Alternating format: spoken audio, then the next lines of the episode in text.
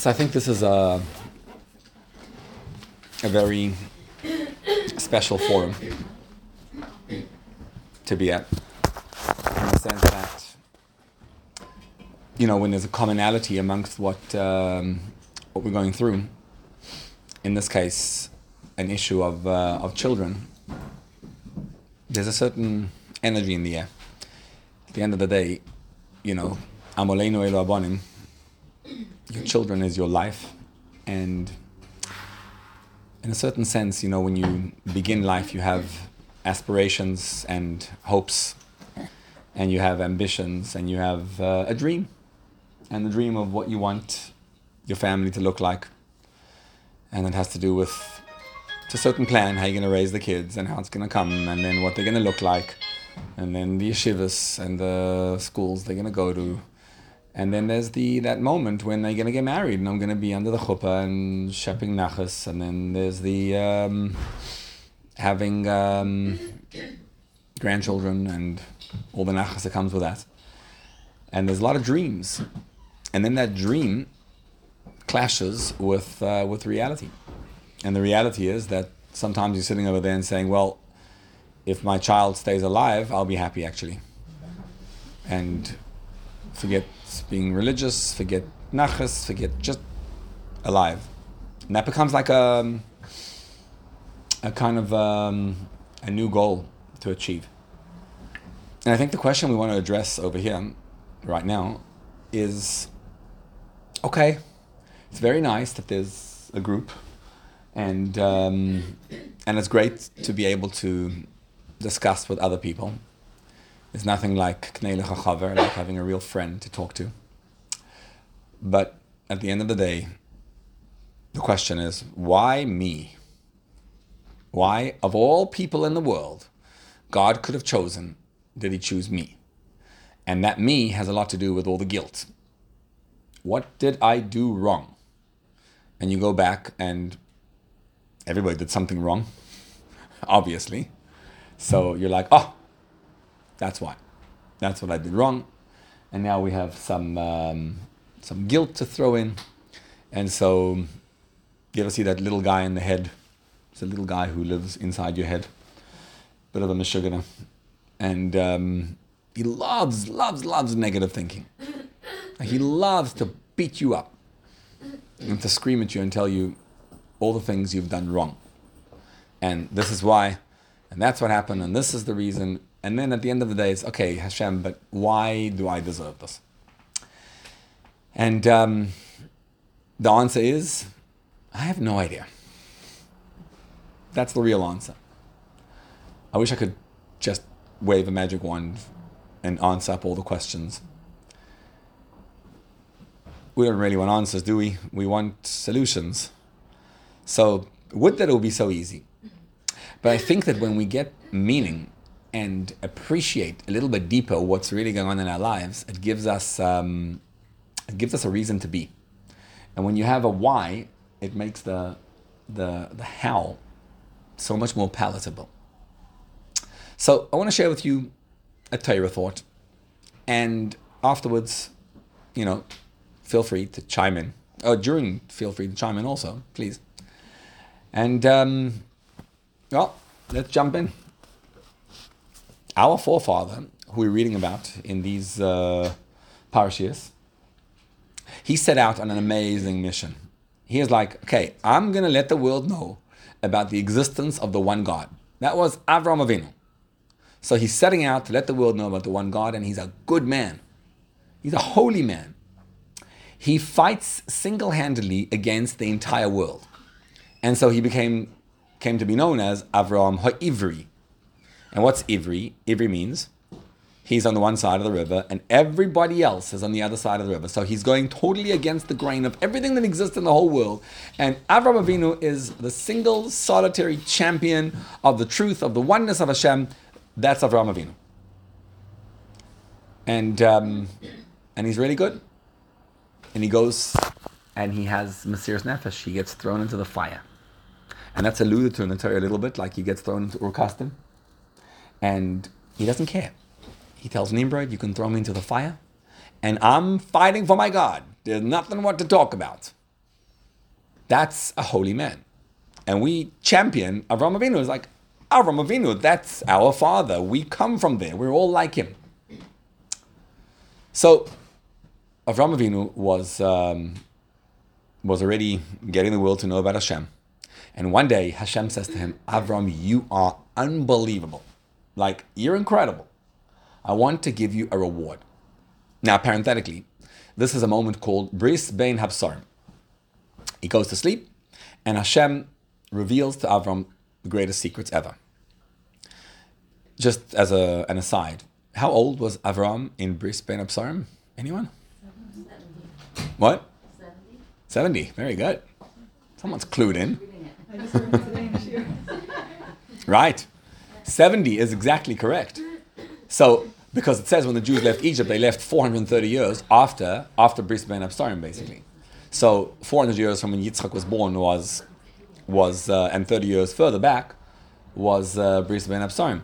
The trouble with the number 70, thank you, is that if he's 70 years old, that means he was 75 when he was sent out on Lech Lecha to go out into the land of Canaan. So actually, he was in the land five years earlier, and then the Bris Bein Habsarim happened. That's just an interesting aside. Anyhow, so Avram goes to sleep, and Hashem reveals to him a dark secret. Like the way it's described, this, this horrible, awesome trepidation. And he falls asleep, and Hashem says to him, Okay, I'm giving you a choice. Which one do you want? You have a choice. Either you could um, either you could decide to fall into um, Gehenna, right? That's your one option. Or if you want, I'll give you Shibud Malchis, to be enslaved by kingdoms. That's your choice. Which one do you choose? Would you like your children to go into, you know, Gehenna? Or do you want your children to go be enslaved? Now I'm going to pause and just zoom out a second. Great choice. Which do you prefer? Like, he's such a good man. He just he he's dying for the cause. He's ready, Hashem, to do everything for you. And what's the reward? Like the devil if you do, the devil if you don't. And here's Avram, he's, he's just, he's getting so excited, he's about to have a child. Hashem tells him, not Yishmael, right? That's Hashem tells him, not Yishmael. And later on, he gets to it's going to be Yitzchak. And now he's got this message that whatever you have, the descendants that you have, are going to suffer. And they're going to suffer horribly. Because the gam I'm going to punish them, but it's going to be for 400 years. And then the nation which subjugates them will be punished. 400 years of enslave, enslavement. Okay, we got it for 210. But, but that's what he gets. So if you zoom out, ask the question why, oh, why, God, must you take a Jew who's done so much for you and offer him such a wonderful reward? Why? I, I would think Hashem would take him and say, Avram, you're awesome. How can I reward you? What can I do for you? That's what he does before. He says, you know, Avram's worried and he says, I'm, I'm not going to have any children. What's going to be?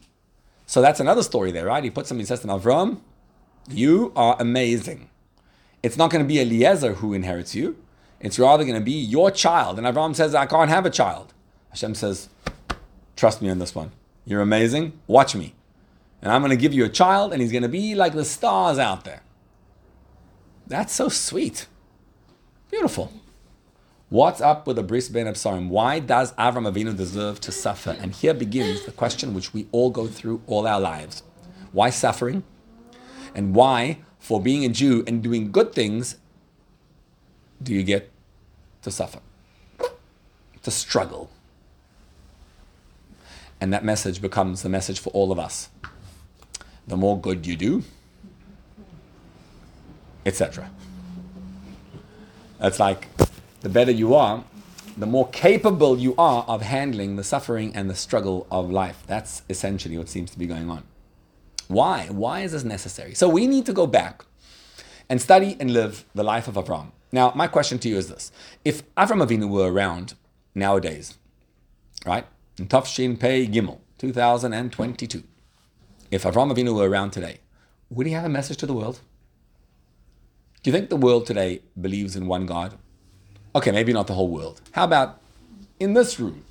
If Avram Avinu entered this room right now, everyone here believes in one God, I assume? So if Avram came here, what would we say? Ah, we know you. You were amazing. A couple thousand, four thousand years ago, you were great. Avram, you look at us. We're your children and we're following your path. And Avram says, Do I have a message that's relevant to you today? Or do you think I already accomplished my, my, my mission? What's the answer? Answer is that every single day in davening we say, Ato Hashem Elokim, Asher Bocharta B'Avram, Avraham. And we invoke that. We say, Hashem, you chose Avram, and you switched his name to Avraham, and you found his heart to be faithful to you. And we saying it today, and tomorrow, and the next day, because Avram's message is for every single day. Was Avram's mission accomplished?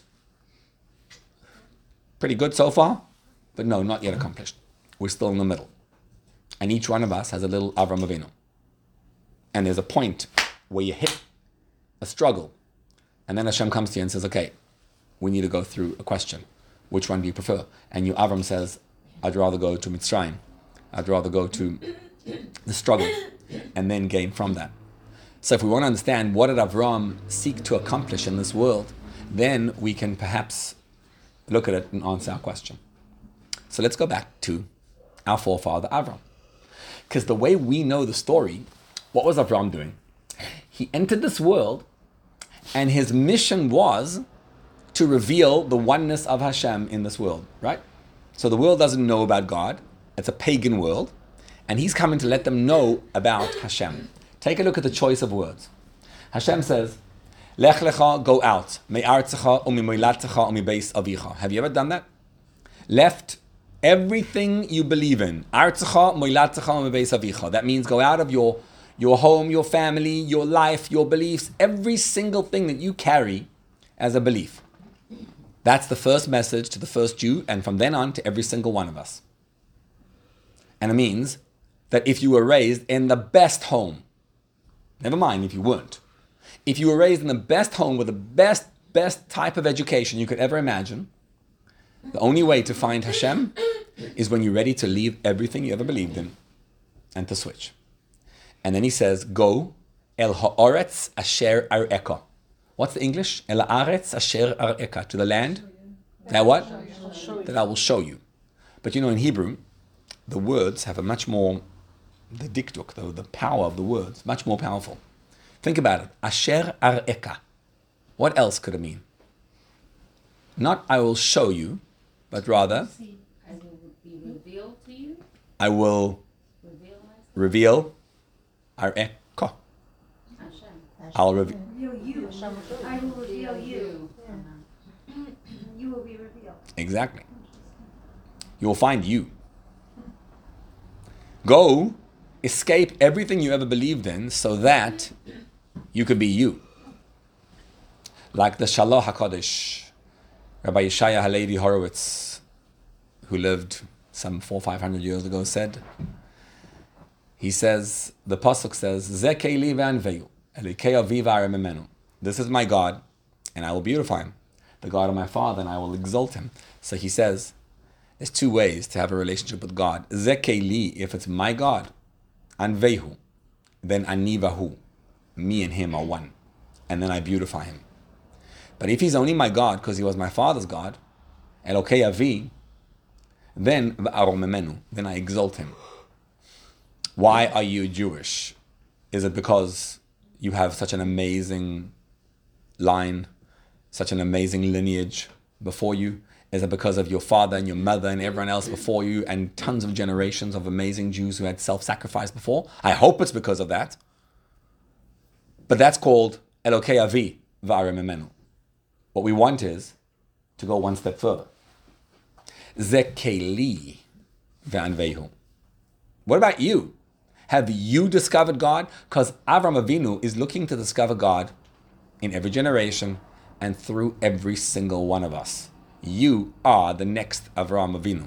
And if you understand where he was going, then you see that you're taking your father and your mother and everything you had before, and you're going places where nobody has ever gone before. And that'll give us a little bit of an insight into why me. Why me?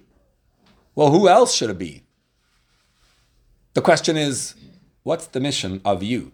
This is a mission to go place, the scariest place ever, to a place where you have no idea of what to expect. You're going I venture to say that everyone over here has a little bit of an inkling in what that means to go places where you've never gone before. It's and not to go away from Hashem. I'm trying to find Hashem in a place where nobody, my parents didn't know how to tread this area because they didn't have the same challenge that I have. And I'm not here to do anything other than discover a deeper connection to Hashem. I'm not looking to run away. And in this deep connection, I'm going to find El Ha'oretz Asher Ar'eko. I will reveal you. You will discover you. This is not a discovery of your child. It's really a discovery of you. Hashem is inside you, deep, deep, deep inside you. And when He's revealed to you, ah, now you become the next Avram Avinu. How do we discover Him? Let's go back to our forefather Avram. He started off and he had a different name. What's his name? Avram. And then it was changed to Avraham. You ever thought of the significance of that? Did you ever have your name changed? It gets changed all the time.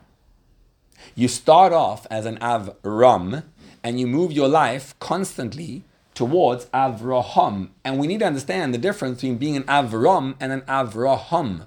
So what's the difference between Avram and Avraham? Well, look at the word. What does Av Avram? Hebrew? What does it mean in English?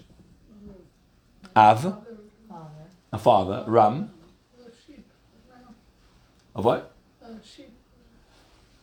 Oh, okay.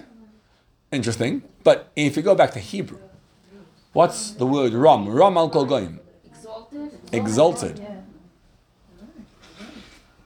Avram means a father who's exalted.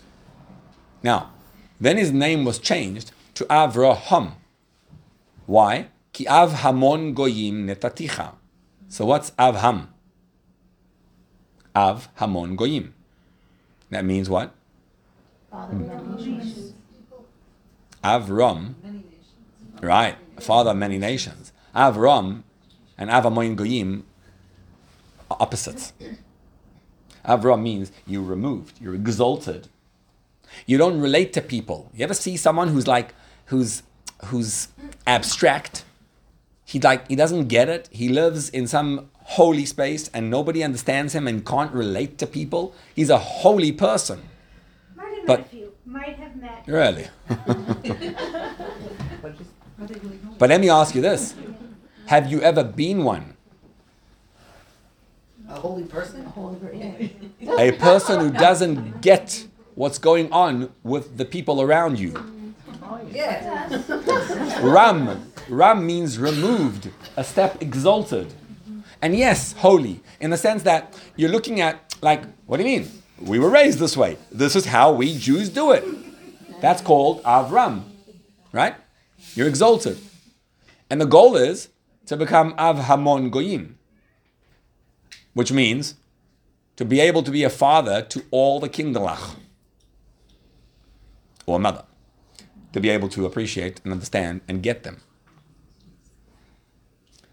But here's the problem. So if his name was Avram, and then he became Av Hamon Goyim, if Avram means the father is exalted, what should his name have become? Av? Av Hamon Goyim. Avham? What's with the Reish? That's Rashi's question. He's like, I don't understand. You're telling me you shouldn't be too removed. You got to come down to earth. You got to understand people. And you got to be Av Hamon Goyim. But then why is his name Avraham? So Rashi's like, yeah, the Reish wouldn't let go. She was really upset. the Yud of Sarai was upset. And Rashi says, and Hashem said, you know what? Okay, fine. Sarah, Sarai, I, I lost you totally. Fine. We'll find a place for you. Hoshea, Yehoshua. We got the Yud there. And the Reish, we can't find a place. He said, we'll, we'll leave you there. Great. No, there's a little more depth to it, of course. It's that it's that you're av hamon goyim, but don't compromise av ram. It's not about giving up on your principles. It's not about saying, okay, so I have a kid that doesn't get it, so okay, I can't be so firm anymore. I can't be so religious. I got to give up on some, you know, my kitchen won't be as kosher anymore.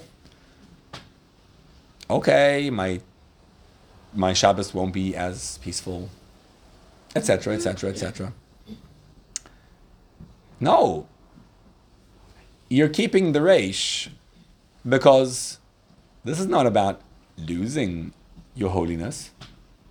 It's about becoming so holy that you're able to bridge the gap. That you're not limited to being Ram. You can be Raham, which is opposites. Avram, Avham, together. It's called Avraham. It's what we are. We're exalted people. We're removed. We're very holy, very, very, very abstract people. We really believe, like we really think that this is true. And yet, we're able to relate, not despite, but because of that. It's the ability to synthesize together being removed and holy and understanding. Because holy people, truly holy people, truly understand. And when you truly understand, then you truly have an effect. Because otherwise, it's not about the child, nor is it about God. It's about me and my own needs and my own, well, my own selfishness, really. Is it about Judaism or about Shidduchim? Tough question. I mean, just be a mensch. Like, why can't you just be normal? Secret, secret, so that I can marry you off and have good shidduchim and have nachas and whatever. So, go back to Avram. So, Avram's starting off and he's got nothing to start with, right?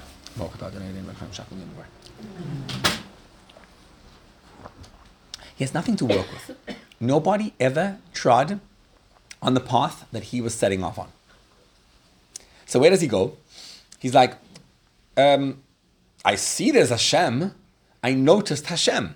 Now the way we're told the story is that nobody knew about God, and Avram went and told them all about God, right? So you know the, the books they show, whatever, little Avram, he starts and, and, and he tells the whole world about the oneness of Hashem. So sweet, but there's a little more depth in it, and it applies even today, because Avram's still walking around the world today, and he's saying, okay, so well, I believe in God. Even if you also believe in God, what does God want? How do we get like to connect to Hashem? Now think about Avram. He didn't know anything about anything. He had nothing to work with. What a tough spot to be in. Like today, when you're Jewish, you know exactly how to be Jewish. Every seventh day, keep Shabbos. Right? Every few months, you have a Yom Tov. Hanukkah coming up, Purim, Pesach. It's a very clear calendar. You know exactly where you're going when. You know you plan the trips, the hotels, the, the whatever. Everything's clear because the calendar's pretty clear, and you know what to do when you wake up in the morning and daven shachris and all that. Imagine you have a clean slate. So now you're as artsy as you could ever get. Because you're Avram Avinu and you're just starting off with nothing. Let's go. Let's build a brand new I don't know what to build. Even the fact that it's a religion, that's also in itself an innovation. So Avram Avinu sets out. Now, he was pretty impressive. He figured things out from his intellect to his heart.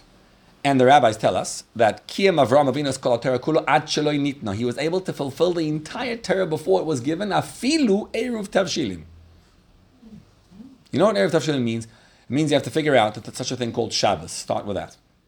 So on the seventh day, every seventh day, God says to rest. How did Avram get to that one? Simple. He saw God created the world in six days. On the seventh day, God rested. So he's like, okay. So Hashem doesn't need to rest, but it means we need to rest. Well, how do you rest? So he's like, no, no, no. Rest means, rest means, well, you have to, you have to climb up 45 stories instead of uh, taking the elevator. Yep, it's better to climb up because that's called resting. Well, he was able to realize that what Hashem wants through the rest is for you to be able to feel your neshama, to feel your soul. So, what does it take for you to be in touch with your soul? And Avram Avinu got from that, without going into detail, to 39 melachas.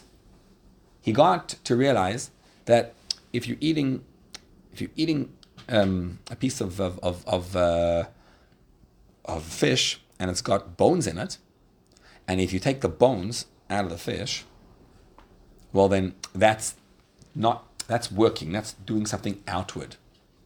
But if you take the fish out of the bones because you need to eat, that's an inward process. And step by step, he arrived at the 39 melachas. In other words, he didn't get to it. He didn't say, he didn't start Shabbos like this. Okay, don't touch your phone. Do sit with the family nobody's interested.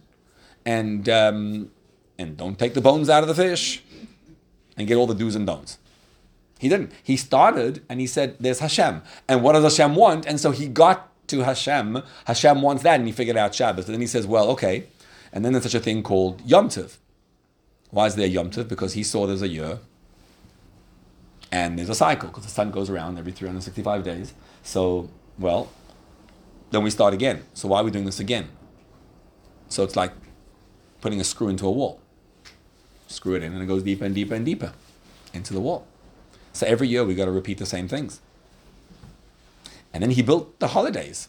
Because if you understand the holidays of the Jewish calendar, they are the body. They go by body. The Rosh Hashanah and Kippur are the head. And then there's Pesach on the right, Shavuos on the left, Sukkot in the middle, Chanukah Purim on the feet. So we're looking puzzled and like, what? Avram Avinu, he brought it down. He took from nothing. If you're puzzled just by listening to it, imagine what he was doing. He had to bring in a soul into this whole Judaism thing. And he brought it down. And he created, slowly but surely, a whole process of 613 mitzvahs. And it was clear to him that there's a, such a thing called Friday Yom Tov. Shabbos is the day you keep Shabbos. And if you want, you have to honor the Shabbos by taking a piece of uh, chicken and, and, and a challah, and on Thursday, saying a blessing and doing Eruv Tavshilim. And that's what Hashem wants. Avraham had a very exciting, spiritual type of Judaism. Because he realized what Hashem wants, and then he brings it down. And then Avram hit a stone wall. Because it was amazing. He had brought God down, he had revealed Hashem, he knew exactly what Hashem wanted him to do. There was only one problem it wasn't working. I remember walking into a lab where they were making babies. An IVF lab. What? Babies. Oh, I thought you said rabies. They're making babies. In a little test tube. And they have this little dish. It's a small thing. And it's it's it's a divine experience, if I might say. But you walk inside and you see like this um, embryologist sitting down there and she's watching the screen and she's sitting playing with her joysticks. And then she takes this little thingamajig, which looks like a white thing flying over there, and this other little thing over there, and she says, okay, wham, gotta get him inside there. And you go, and you push him inside, a sperm and an egg, and there you have it. And I'm asking her, like, there you have what? She says, well, what happens now is modern technology has succeeded in doing something incredible. Even if you got who knows what problems in fertility, we can get today the sperm to go right into the egg. We can actually push them in. So before, you could have had, you know, some kind of issue going on and you would dive into Hashem. Today, science can solve anything. So, wow, it's amazing. So, what happens now? She's like, well, now there's one little thing we have. We don't know how to fertilize an egg. We know how to put the sperm inside the egg. We don't know how to make a baby. So we have what's called unexplained infertility. You know what that is? It's called God. It's like when you hit a point that you did everything that science can do, and now it's perfect. So, so yeah. So why is there no baby being born now? I don't know. Because Hashem makes babies. That's why. And if you if Hashem decides and there's a divine energy, then you make a baby. And if he doesn't, then there's no baby. That's what Avram came to realize. He had produced everything you needed to create Judaism, everything except for one thing. It needed a divine energy to make it work. And so Hashem says, Avram, now that you've prepared everything, You've done all the science. You've figured out what God is and what God wants, every detail you have. Now there's only one tiny little missing screw. And what is that? Hmm? This is one step before that. Okay. Bris Milah is a true point, part of it, yes. Bris Milah is also that actually. Bris Milah is Hashem. Didn't Avram a Bris Milah? Because he, yes, yes. So actually, it's exactly the same point. Yes. But I'm talking about the bris ben absarim, which is also part of another bris. And what does Hashem say to Avram? He says, "Look here, Avram. What we need now is for you guys to go into a process called Mitzrayim. You know what happens in Mitzrayim? You lose yourself completely. It's in a sense like a dehumanizing process. In Mitzrayim, we became slaves and we lost totally any connection we had to reality. We lost ourselves completely. As soon as you do that, you know what happens? Divine energy starts flowing through you. That's why you need to go through that process. Because you may have brought Hashem to the most incredible moment, but there's only one thing that's missing the power of Hashem actually coming down, making the baby, actually bringing God into this world. And ever since then, every single Jew goes down to Mitzrayim. And it's central to our lives. We keep on saying everything we do is Zecher Litzias Mitzrayim. Everything we do in Judaism, all the time. Even Rosh Hashanah. Yom Teruah, Zecher Litzias Mitzrayim. Whatever you do is Zecher Litzias Mitzrayim. What's up with this Mitzrayim? There's a space you get into, which is when you have no clue and you lose it and you don't know what's flying, that's when Hashem is able to take center court. Last week I was on a plane for a bunch of hours. What an amazing experience! I was flying and it was daytime, and um, and the Wi-Fi wasn't working. Thank God. And it was it's unbelievable. It's like you can actually think, and you actually just can sit there with yourself. It's like such a refreshing, incredible experience. Like the world could be turning over, and I'm right here. So anyway, I was thinking and meditating and davening. It was great. And then I had uh, a book. So I opened up the book and I was actually able to read. I haven't been able to read like that in such a long time. I recommend this book. It's Rubashkin's book. Very, very good. You read it? I started at the beginning and it was too depressing. So I said, you know what? I know the end. Let's skip to the end. I'm going to spoil it and read the last chapter first. so I went to read the last chapter, and you know, I, I, mean, who doesn't know the last chapter? We all know the last chapter. What happened in this book? That's one day, you know, everybody remembers. But there's one part that struck me. I had no idea. It was absolutely incredible. I knew that on Zos Chanukah, he was released, right?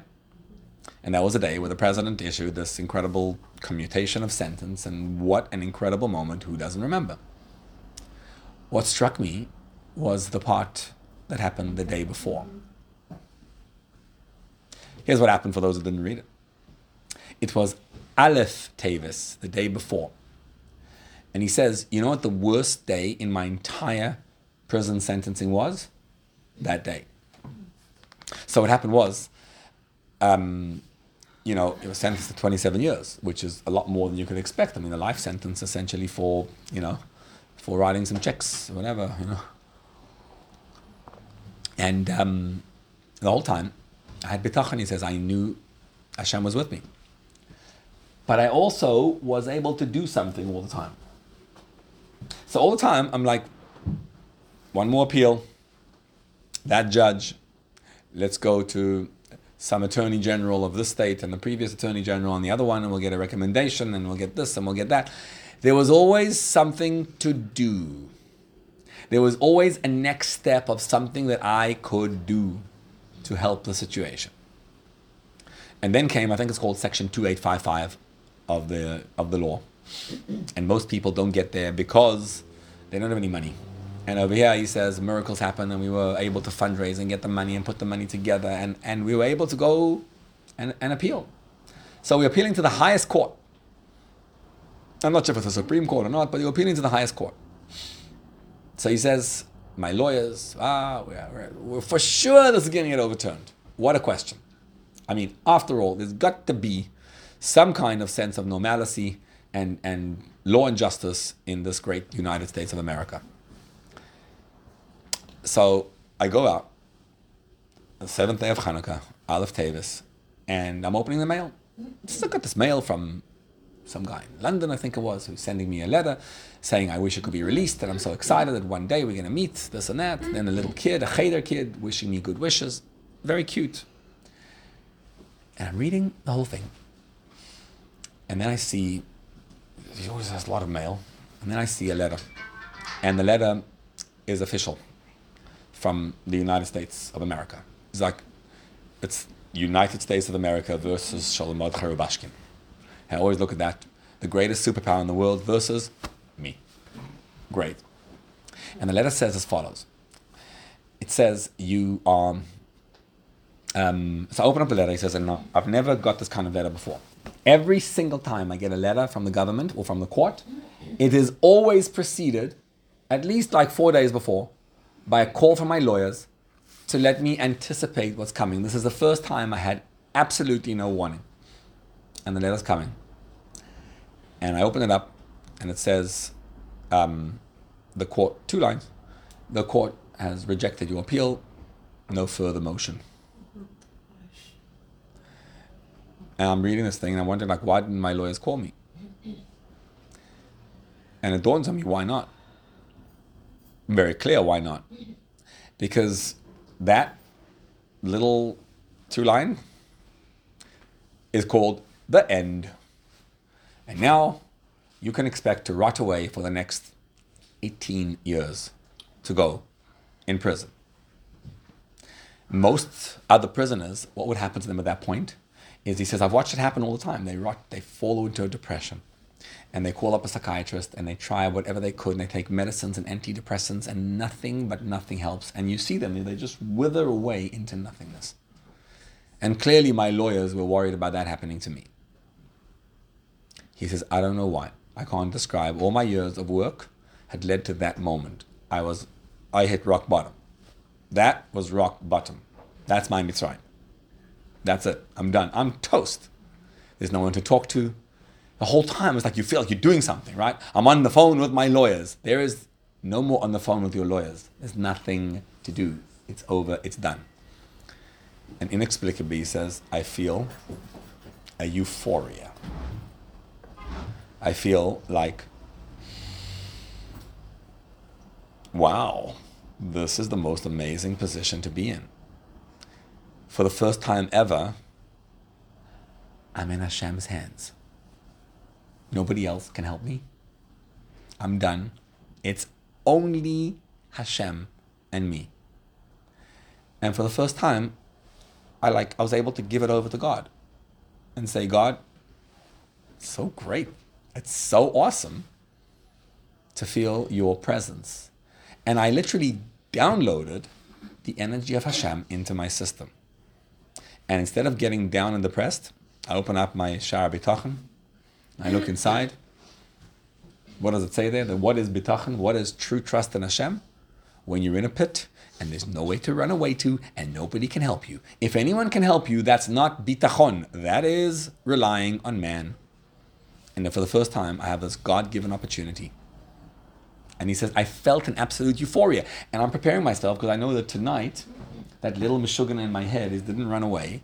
He's going to come back late at night and he's going to gnaw at my being.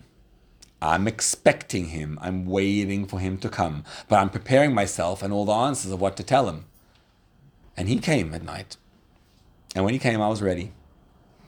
I felt the pain, felt the worry, and I drew, I downloaded Hashem's presence and I said, Wow, I am in Hashem's hands. And I felt this glorious, unbelievable connection to Almighty God. Not 24 hours passed by. And afternoon, 3.30 in the afternoon, he says, I'm sitting down and it's Hanukkah. So, but Hanukkah's over, but I want to continue Hanukkah because I love Hanukkah, so it's so warm. So how do you continue Hanukkah? The halacha is you start a meal. So he says, I wash, I'm in my cell, they lock down, all locked down, and I'm, I'm, i wash for bread, and I had a piece of challah and, and uh, a piece of bread and, some tuna. That's my meal. And I'm sitting over there and, um, okay, now I'm gonna I'm in a Hanukkah meal, and I put myself in a Hanukkah zone. And suddenly I hear the footsteps, and these are not normal footsteps because I know exactly what you know. Open next cell, next cell, next cell. This is coming straight to me. What's up with that? And he says the God comes in. The God's name was Good Shabbos. Well, that's what I called him. He says because he knew two Hebrew words, Good Shabbos, and so I called him Good Shabbos. And he says, "Come with me, Rubashkin, come with me." And he says, "I get up. Where are we going? Somewhere else. And he's like, straight away. We're going home? He says, come with me. Now I'm always ready to go home at any point in time. He says, I walk out, he says, okay, go down there, go to the office. I walk down, and then I'm like, one second, one second, one second. Either I'm going to solitary confinement or I'm going home. Regardless, I need my towels and tefillin. So he says, I dash back into my cell, pick up my towels and tefillin. I'm running out, and I go down to the office. I get to this office. I'm sitting over there. He describes this glorious scene whereby they announced to him that, well, the President of the United States of America announced 10 minutes ago that you're free. So you're free, go. Wow.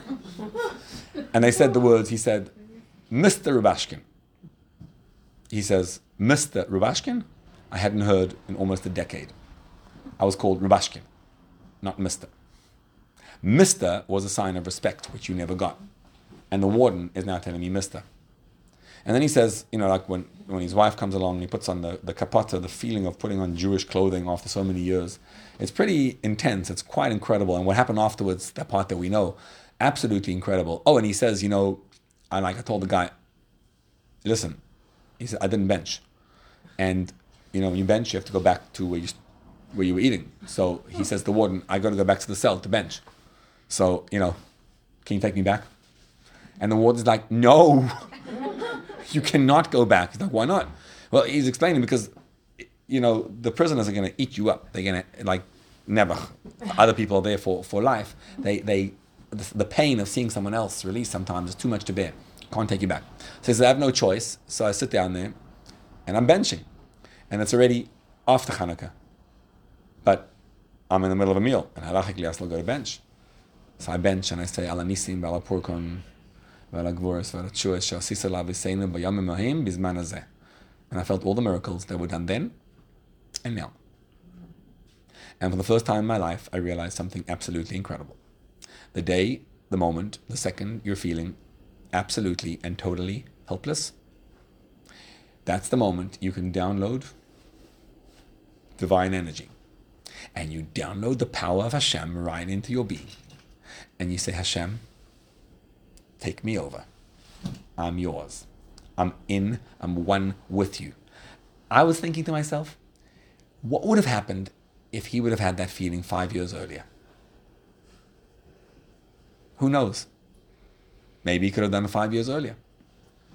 So someone was telling me, you know, yeah, but you know what's happening behind the scenes. I mean, they were talking that Ivanka Trump and they were pressuring her and Jared to go talk to to uh, the president and um, and they were waiting for the thing to when there was no more choice. Then they went to the president, and the president said yes.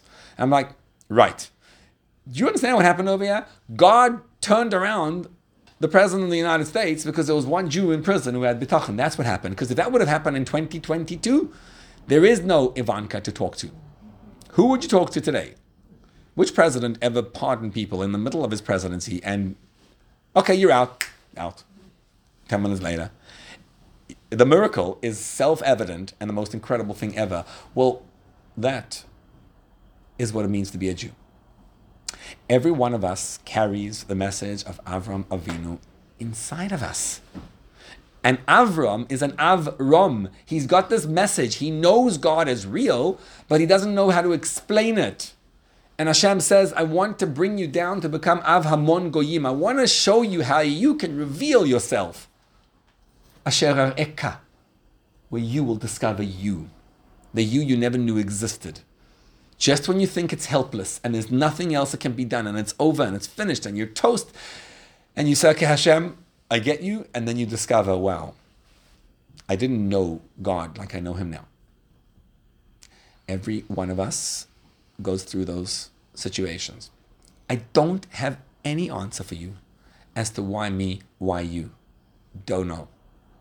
But I'll tell you this much it is you, and what you are able to do is to say, okay, Hashem, you got this one. I'm not sure what to do. I know one thing. Avram Avinu, where was he sent? He didn't know where he was sent to. ar'eka. I'll show you the land. I'll reveal you. What do you need to do? Nothing. Just go one step forward in the right direction. That's it. All you got to do is trust me and go forward. To do that, to trust me, means to download the power of Hashem into my life. And every single one of us goes through that. Whenever you see that child acting out and you don't know what to do, you say, Hashem, just to clarify, you made that kid.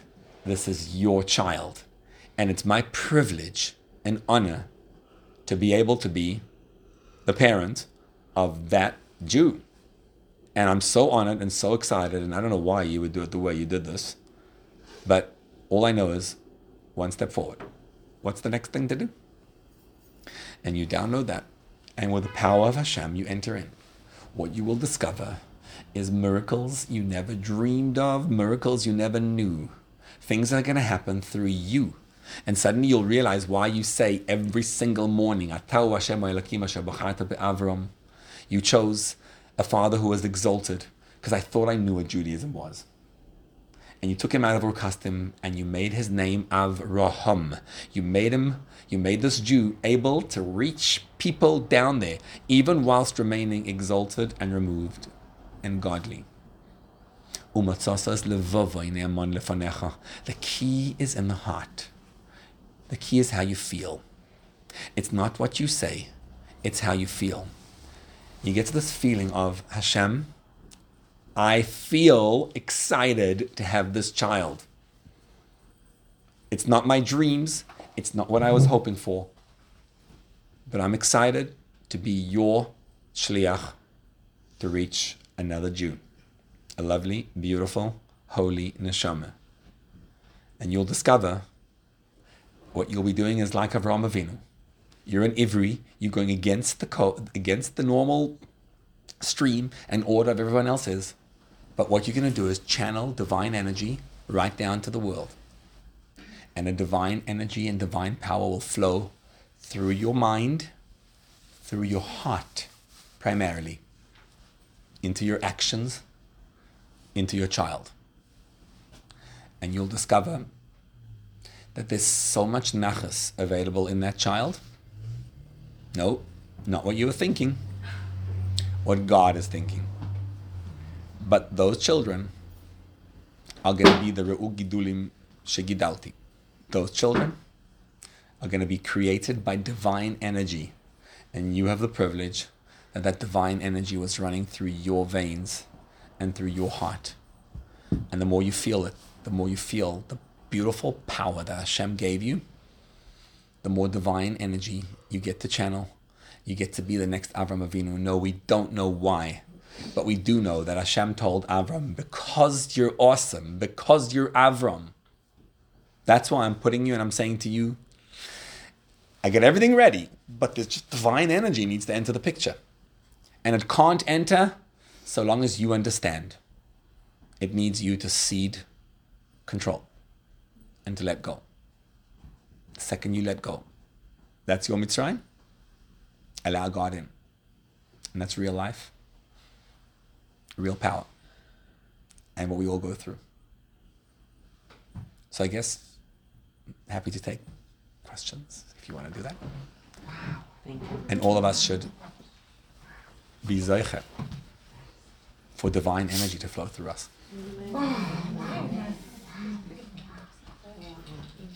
Maybe someone should tell that lady who wrote that it's because we emotionally neg- neglected our children and that's why this happens. Maybe somebody should clue her in before they She, she run a got, she whole got, article she got about already it. slammed, she was on there. No, then What you it? did, she did, she did. I, I'm missing the, the missing link. Which lady are we talking about? Somebody, there was an article in a, in, in a very popular Jewish Say magazine. which one.